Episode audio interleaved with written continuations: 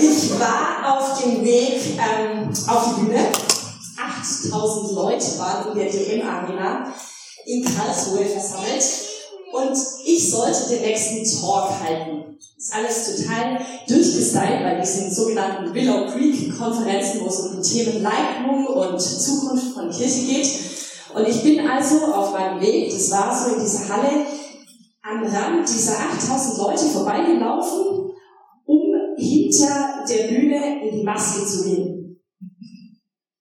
Und kurz bevor ich da vorne hinter der Bühne, also quasi ungefähr hier, ankam, hat mich ein Mitarbeiter so am Ellenbogen gepackt und sagte, komm mal bitte mit, du musst zur Kongressleitung. Äh, ich so, nee, ich muss in die Maske, in meinem Talk ist als nächstes dran. Ich so, nee, du sollst zuallererst zur Kongressleitung kommen. Und natürlich schießen dir alle möglichen Gedanken durch den Kopf. Mein erster war, war der Rock, den ich gestern so getragen habe, zu kurz? und wollte mit dir nochmal über mein Outfit auf der Bühne sprechen. War völlig klar, Kongressleitung und spannend. Und ich bin da hochgegangen und wusste nicht, was jetzt passieren wird. Ich hatte gehört, wie wir alle gehört haben, da gibt es einen spannenden Virus, der sich von China aus äh, über die ganze Welt so ausbreitet. Und es gibt vereinzelt Fälle in Europa, es gibt vereinzelt Fälle in Deutschland. Und dann, so soll ich es erfahren, es gab einen Fall bei uns auf dem Kongress, und wir haben miteinander beschlossen, diesen Willow Creek Kongress abzusagen oder abzubrechen mittendrin. Ich glaube, vor zwei, vor zwei Wochen haben wir auch darüber hier im Gottesdienst gesprochen. Und mein Talk wäre der nächste gewesen. Und statt vor 8000 Leuten zu sprechen, saß ich für 14 Tage lang in Quarantäne. Damals habe ich irgendwelche Reporter angerufen, um zu fragen, wie es sich denn so anfühlt in der Quarantäne. Heute könnte man wahrscheinlich 90 Prozent von euch anrufen und fragen, wie es so in der Quarantäne ist. Aber damals einer hat gesagt, äh, Entschuldigung, wissen Sie, wie man Quarantäne schreibt? ähm, also das war tatsächlich einfach noch neu. Aber ich hatte einen Vorteil. Ich war schon relativ früh dran mit dieser Quarantäne und äh, mich mich damit zu beschäftigen, was dieses Coronavirus jetzt mit uns allen macht. Und ich hatte vor allem viel Zeit. Normalerweise mit unseren drei Kindern, weil wir sind schon super eng getaktet. Wir teilen uns das auch, das ist wirklich manchmal jetzt um Minuten. Und da hatte ich plötzlich zwei Wochen Zeit. Und am Anfang dieser zwei Wochen habe ich gesagt, Gott, wie gehe ich jetzt mit diesen zwei Wochen um? Und ich habe eine Frage. Ich habe mich so konzentriert auf diesen Kongress. Ich war im Kloster, um das nochmal auch geistig zu durchdringen. Ich hatte ein Coaching. Ich hatte es mit so vielen Leuten abgesprochen und mir war es so klar, was die Botschaft ist und was Gott mir aufs Herz gelegt hat, zu sprechen. Wie gehe ich mit diesem, mit diesem Richtungswechsel um? Wie gehe ich jetzt mit diesem Wind, mit dieser veränderten Windrichtung, in eurem Bild zu sprechen, wie gehe ich mit dieser veränderten Windrichtung jetzt um? Das war meine Frage am Anfang dieser 14 Tage. Und ich habe dir damals auch in meinem Tagebuch geschrieben, Gott, wie gehe ich mit dieser Veränderung um? Und ich bin ja damit nicht alleine. Wir alle kennen das. Dass wir auf etwas zuleben, dass wir uns eine ganz klare Strategie überlegen, wie wir zu einem bestimmten Ziel kommen. Und irgendwas verändert sich. Der Wind dreht sich. Entweder passen die äußeren Rahmenbedingungen nicht mehr oder das Ziel scheint nicht mehr erstrebenswert zu sein oder irgendwie gibt es da einen Bruch. Haben wir verstärkt in den letzten anderthalb Jahren erlebt. Aber ich glaube auch davor und auch weiterhin wird es Zeiten geben, in denen sich der Wind dreht und wir uns fragen, was tun wir denn jetzt? Wie gehen wir mit dieser veränderten Windrichtung um? Und ich habe damals in dieser Quarantäne und ich finde, ich bin immer noch auf dem Weg und immer noch auf der Suche, aber damals habe ich begonnen, darüber nachzudenken, ob es einen Schlüssel gibt, solche Situationen, in denen sich der Wind dreht, zu entschlüsseln. Sie in irgendeiner Form auch zu bewerten, sie auch geistlich zu bewerten, zu überlegen, was will Gott mir damit auch sagen, was will Gott uns damit sagen. Und ich habe nach diesem Schlüssel gesucht. Und ich habe mit jemandem telefoniert und der hat mir Lesestoff geschickt. Ich hatte ja zwei Wochen Zeit, das ist für mich echt die Welt. Ähm, und eine Idee, ein Modell hat mich so angesprochen und es bewegt mich seitdem so stark, dass ich das heute gerne mit euch teilen möchte. wie finden wir eigentlich Schlüssel, um mit einer veränderten Windrichtung umzugehen? Paulus, ein total genialer Stratege, der exakt das gemacht hat, der sich Ziele gesetzt hat und die sehr, sehr, sehr, sehr klar verfolgt hat, war ein Theologe, der auf dem Weg war, das Raumschiff, ne? aber ich, ihr kommt damit klar, ne? So, okay, alles klar. Wunderbar, ich sehe Daumen hoch, beim Rechnen sieht man ja nicht mehr. Also, Paulus war ein total genialer Stratege als, als Theologe, als Gemeindebauer und er hatte eine erste Missionsreise gemacht und ich habe mir das mal angeschaut auf der Karte. Der hatte diese Orte sehr strategisch überlegt. Und der hatte diese erste Reise abgeschlossen. Es gab ein paar Konflikte, die gingen um diesen und jenen theologischen Fragen um. Und nachdem diese Konflikte und diese Streitigkeiten einigermaßen aus der Welt waren, hat er gesagt, okay, ich besuche diese ganzen Orte, wo ich Gemeinde gegründet habe, einfach noch ein zweites Mal. Heute würde man sagen, damit es möglichst nachhaltig ist. Ne? Nachhaltig soll es sein. Also, wir besuchen diese Orte alle ein zweites Mal. Sehr klare Strategie gehabt. Nur gab es eine Richtungsänderung des Windes. Der erste Rückschlag kam, als sein Team zerbrochen ist.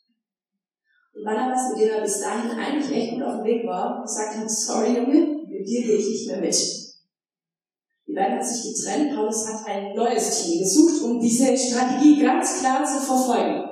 Ganz klar, okay, ich reise wieder diese Gemeinden ab, aber statt in die Richtung, in die Barnabas geht, gehe ich einfach in die andere Richtung, besuche alle Gemeinden nochmal. Und er geht mit diesem veränderten Team los und er geht los und er kommt am ersten Ort an und sagt dann, okay, der zweite Ort und von dort aus reise ich Richtung Asien, weil mein Ziel ist es, in Asien Gemeinden zu gründen. Hat er auch gemacht. Und dann steht aber eine Richtungsänderung in der Bibel und die wird nur mit einem Halbsatz erwähnt. Ihr könnt das auch nachlesen in der Apostelgeschichte 16.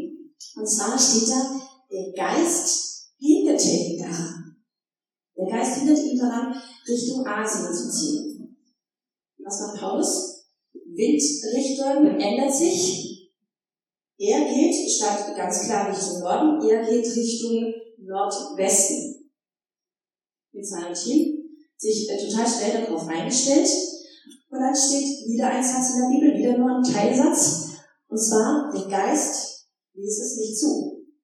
Einmal hindert er ihn daran, dann ließ er es nicht zu. Erst das Team, das ihn verlässt, dann, ich komme nicht Richtung Asien, und dann sagt der Geist, warum auch immer, zu dem Warum wird nichts gesagt, er ließ es nicht zu.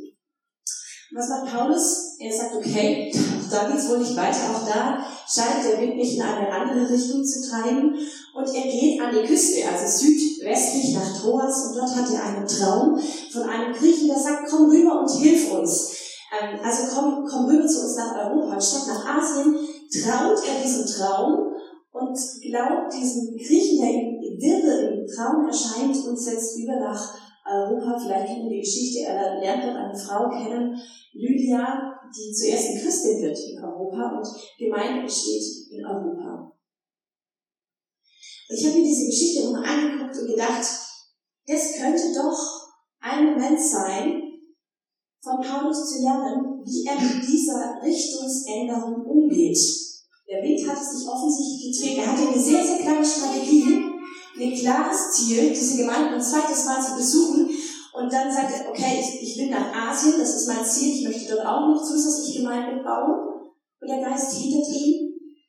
Und der Geist ließ es nicht zu, davor ist sein Ziel zerfallen. Okay, dann gehe ich in eine andere Richtung, dahin, wo der Wind mich treibt. Und ich ahne, dass es einen Schlüssel gibt, mit solchen Situationen umzugehen. Und das Modell, das ich eben dort in meiner Quarantäne das erste Mal kennengelernt habe, das habe ich euch mal mitgebracht. Und zwar ist es von einem äh, walisischen ähm, Philosoph entwickelt, ähm, der sagt, es gibt unterschiedliche Lebensräume und es gibt für diese unterschiedlichen Lebensräume eben auch unterschiedliche Schlüssel.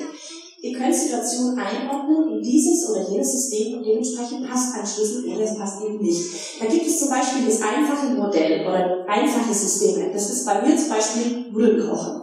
Nudelkochen ist die einen sagen, ist einfach, bei mir ist, bin jetzt noch so eine Küchenfachfrau. Aber es ist einfach, grundsätzlich. Ne? Also du liest die Packung meistens plus minus, je nachdem, wie dick oder wie dünn, steht da drauf zwölf Minuten. Also was macht man? Man gibt Nudeln zwölf Minuten in ein kochendes äh, Wasser. Ein einfaches System, damit die Nudeln möglichst gut werden, noch ein bisschen Salz rein. Aber da ist nichts dran, wo man sagt, boah, das ist jetzt aber kompliziert oder boah, das ist schwierig, sondern man hält sich am besten an die Packungsanleitung, um Nudeln zwölf Minuten zu kochen. Das ist einfach. Und Silefin, äh, Snowden, der dieses Modell entwickelt hat, Silefin steht, das hört sich kompliziert an, aber es ist wohl das Walisische, ich kann kein Walisisch, aber das ist das walisische Wort für den Lebensraum. Das ist ein Lebensraum, den wir haben, der sehr einfach ist. Das bedeutet, wenn ich müde bin, gehe ich ins Bett. Es gibt einfach Modelle wie Nudeln kochen, zwölf Minuten ins Wasser die Nudeln sind fertig. Dann gibt es aber auch komplizierte Dinge. Das sind meistens Autos, Computer oder alles andere, wofür wir eine Gebrauchsanleitung brauchen. Alles, wo wir sagen, da müssen uns intensiv damit beschäftigen und wir brauchen bestimmte Dinge, Abfolgen und Reihenfolgen, denen wir folgen, damit wir zu einem Ergebnis kommen. Also ich gebe meinen Computer meistens zu einem Experten, wenn er ein tiefergehendes Problem hat. Autos müssen nach bestimmten, das wird immer komplizierter, lasse ich mir immer wieder sagen, nach bestimmten Modellen und Checklisten und Gebrauchsanleitungen repariert werden.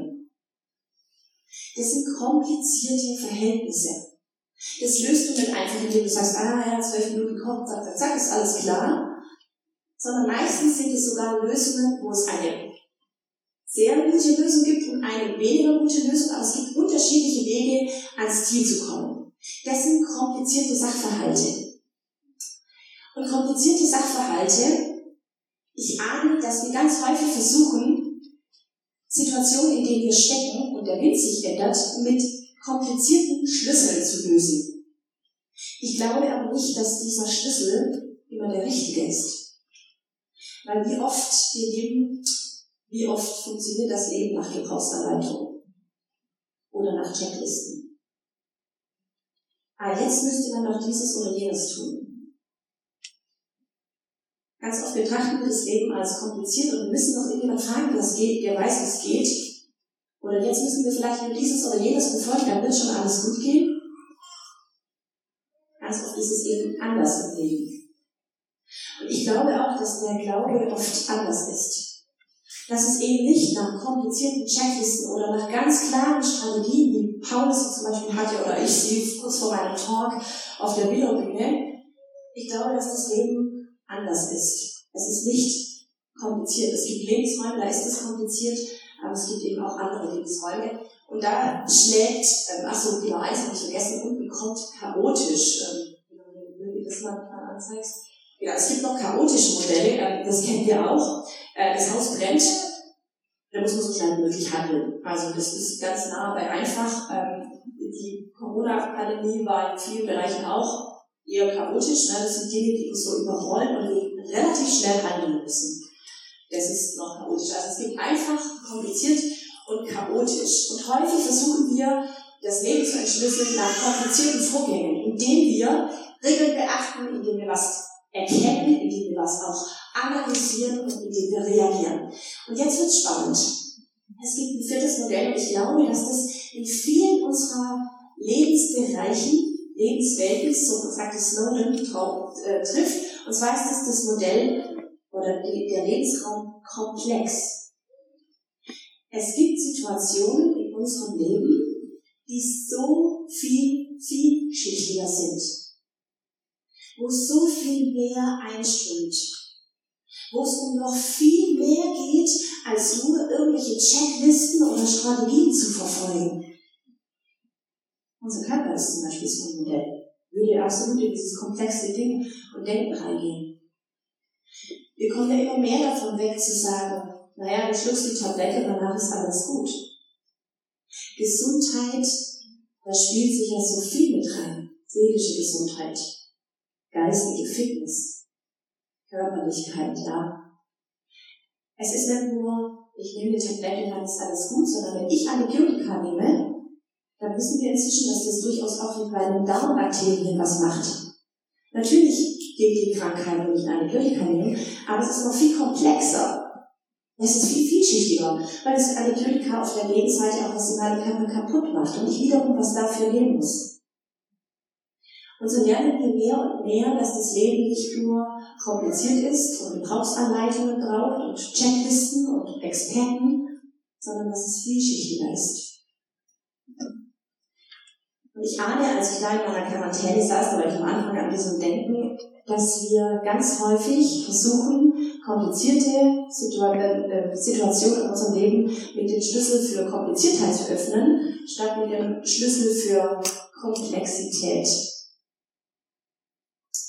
Wie geht man denn mit Komplexität um? Ihr kennt es doch, oder? Im Leben, dass man sagt so, ah, es ist viel mehrdimensionaler, als ich mir am Anfang dachte. Mir hilft es nicht, dass ich eine Checkliste C beachte. Es ist viel, viel vielschichtiger. Und wir kennen es doch auch aus dem Glauben, oder? Kennt ihr das? Dass du sagst, ich dachte immer, das Leben mit Jesus sei so oder so oder so. Das ist aber viel mehrschichtiger, da ist noch viel mehr drin. Wie ich damit um? Und Snowden, der dieses Modell entwickelt hat, hat ich höre auch gleich damit dieses Modell auf, das begeistert mich einfach so, der sagt, Komplexität im Leben kannst du eigentlich nur durch eine Sache begegnen indem du bei dem einen sagst, du, du erkennst es, du analysierst es, das wäre kompliziert. Und bei Komplexität hilft nichts, außer es auszuprobieren. Auszuprobieren. Die Startup-Szene, die macht das gerade sehr konsequent. Also wenn du ein Unternehmen gründest und eine Idee hast, dann werden die Dinge erstmal ausprobiert. Werden Prototypen entwickelt ähm, und die werden ins Land geschoben. Also jetzt zum Beispiel haben wir eine wir hatten ganz viel mit Rückenprobleme äh, zu tun, weil die Leute im Homeoffice saßen und ganz oft so irgendwie auf am Esszimmertisch gesessen sind oder vielleicht auch noch auf dem Gehbett mit dem Laptop auf dem Schoß und so weiter.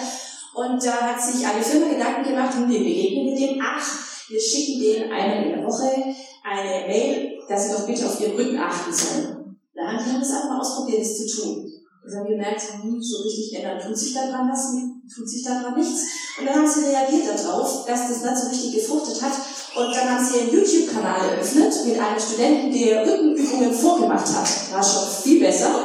Ähm, und äh, der Kanal wurde abonniert, auch von den Mitarbeitenden, aber sie haben immer noch gesagt, so, boah, sorry, das gucken jetzt 20, vielleicht 30 Prozent unserer Mitarbeitenden an, aber wir wollen ja eigentlich, dass die mit einem irgendwie durch diese Corona-Pandemie gehen.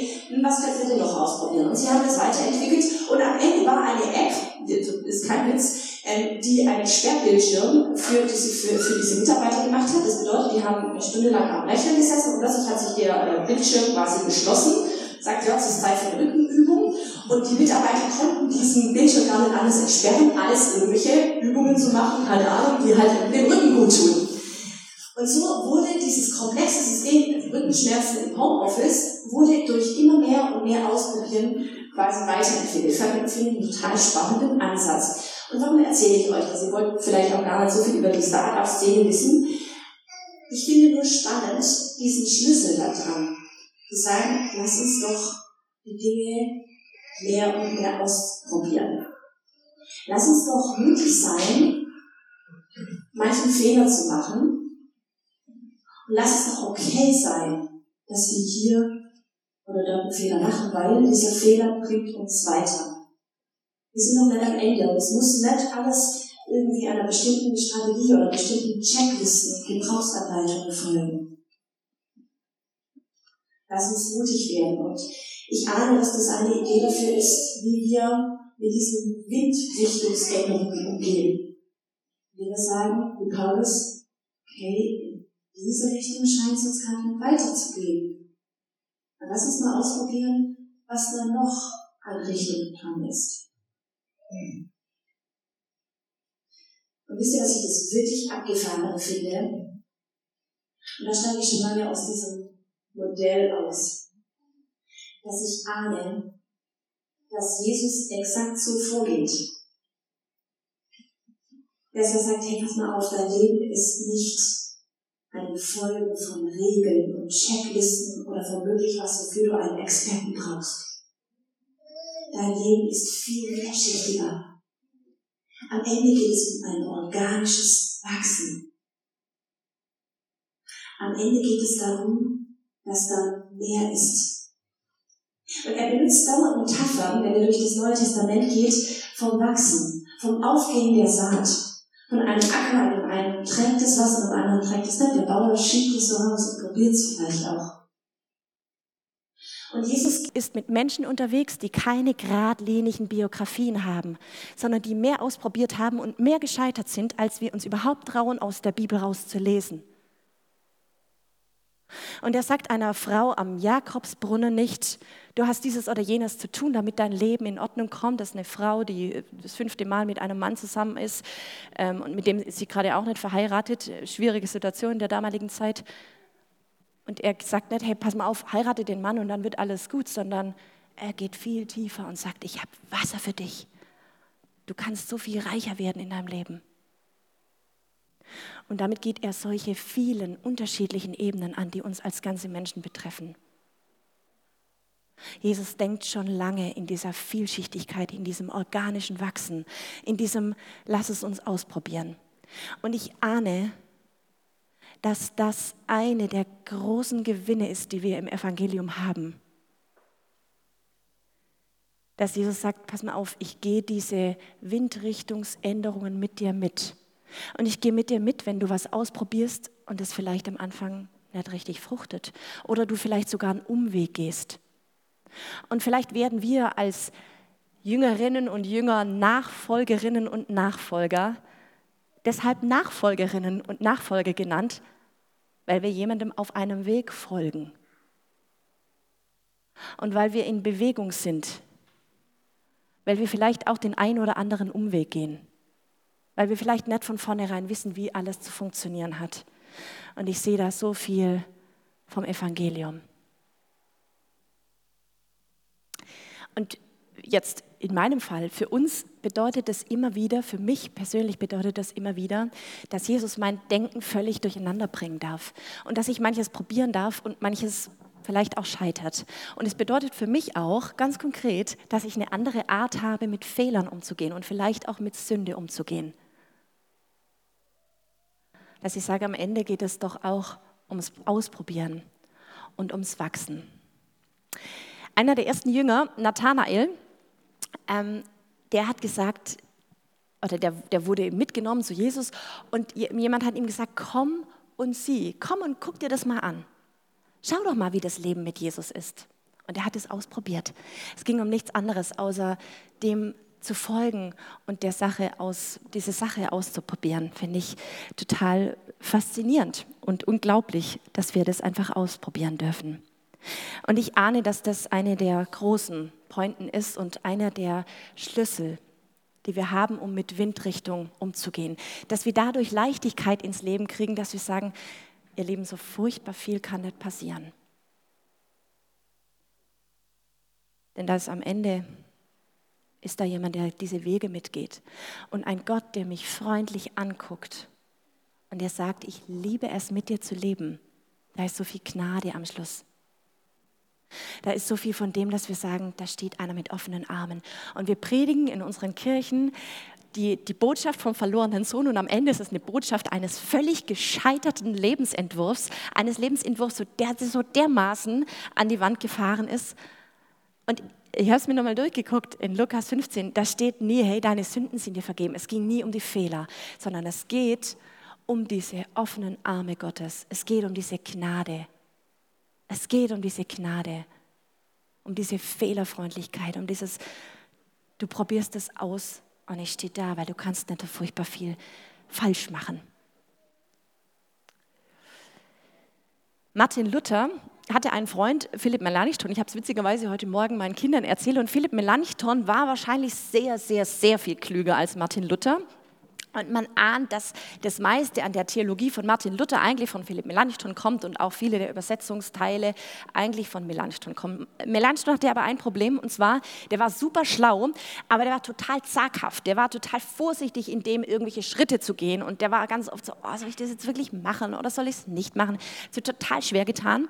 Und Martin Luther schreibt in einem Brief mit einem Rat, nachdem Melanchthon mal wieder gesagt hat, ach lieber Martin Luther, ich würde ja gerne, aber irgendwie, ich traue mich nicht weiter vorzugehen und so weiter. Martin Luther schreibt ihm, sündige tapfer. Sündige tapfer. Ich war letzte Woche, deshalb weiß ich von dieser Geschichte, war letzte Woche in Selbitz im Kloster und da hat die Schwester das zu mir gesagt, sündige tapfer. Und ich so, okay, äh, ich kannte das bis dahin noch nicht. Sagt, ja, ja, ich weiß, das ist gefährlich, hat sie gesagt, die ist 83. Ich weiß, es ist gefährlich, sündige tapfer, aber dann hat sie mir erzählt, was Martin Luther Melanchthon in einem Nachsatz in diesem Brief geschrieben hat. Ich habe es nochmal recherchiert. Sündige tapfer Glaube noch tapferer. Glaube dieser Gnade. Glaube, dass jede Richtungsänderung dich zum Ziel bringen wird. Und dass jeder Umweg, den du gerade gehst, du gehst in Gottes Angesicht. Glaube noch tapferer, dass du gar nicht rausfallen kannst aus dieser Liebe und aus dem, dass du sagst, ich erlebe schon Befreiung, wie wir es heute Morgen gelebt haben, äh, gebetet haben. Du lebst schon in dieser Befreiung. Wir hatten heute Morgen die Seifenblasen. Ich glaube so, dass wir so mit dem Wind Gottes gehen können, indem wir sagen, wir geben uns dieser Gnade hin. Ich gebe mich dem hin, dass ich, dass ich mich von dir treiben lasse. Und manches geht schief und manches geht gut.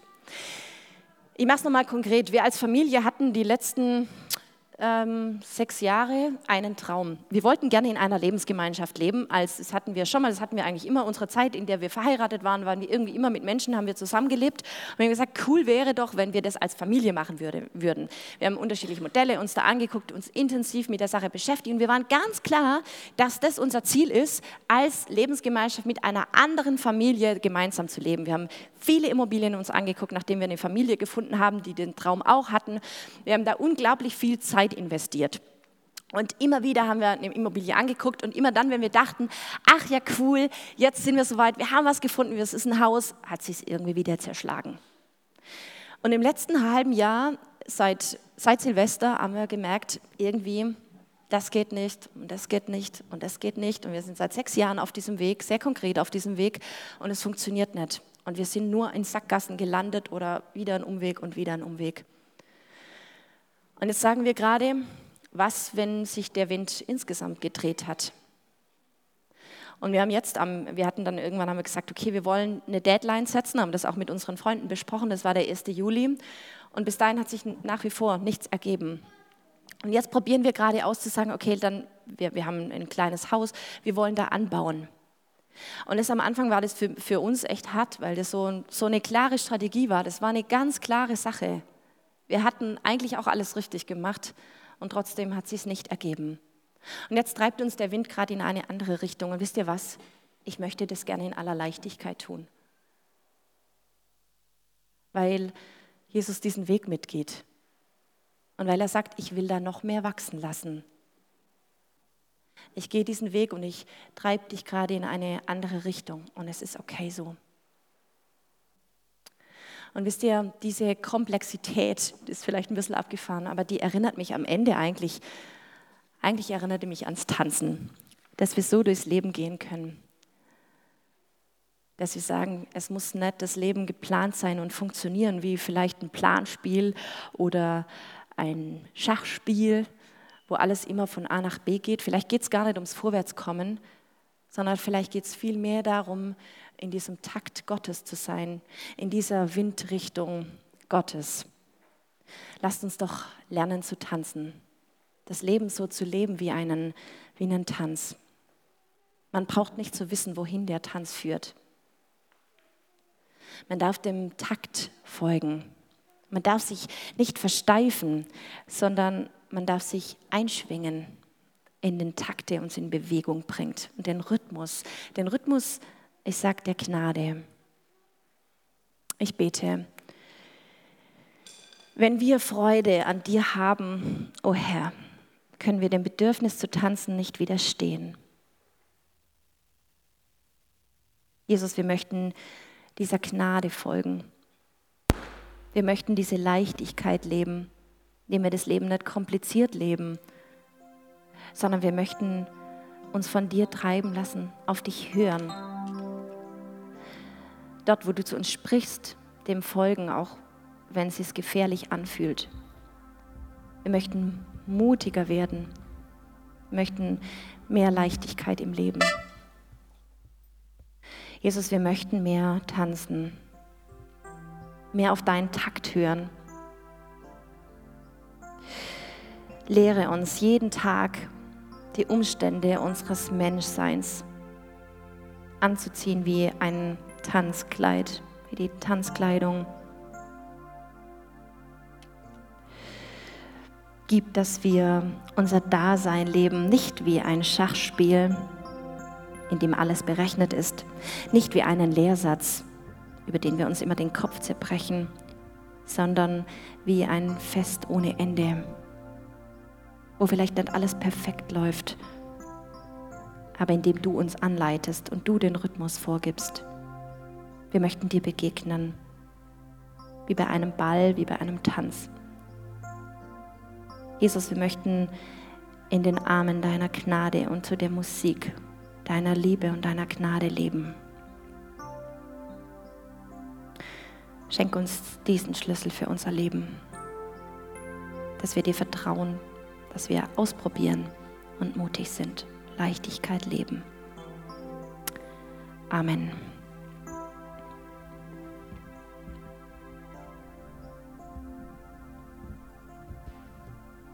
Bleibt doch noch einen Moment vor Gott so und bewegt es, was jetzt in eurem Herzen ist.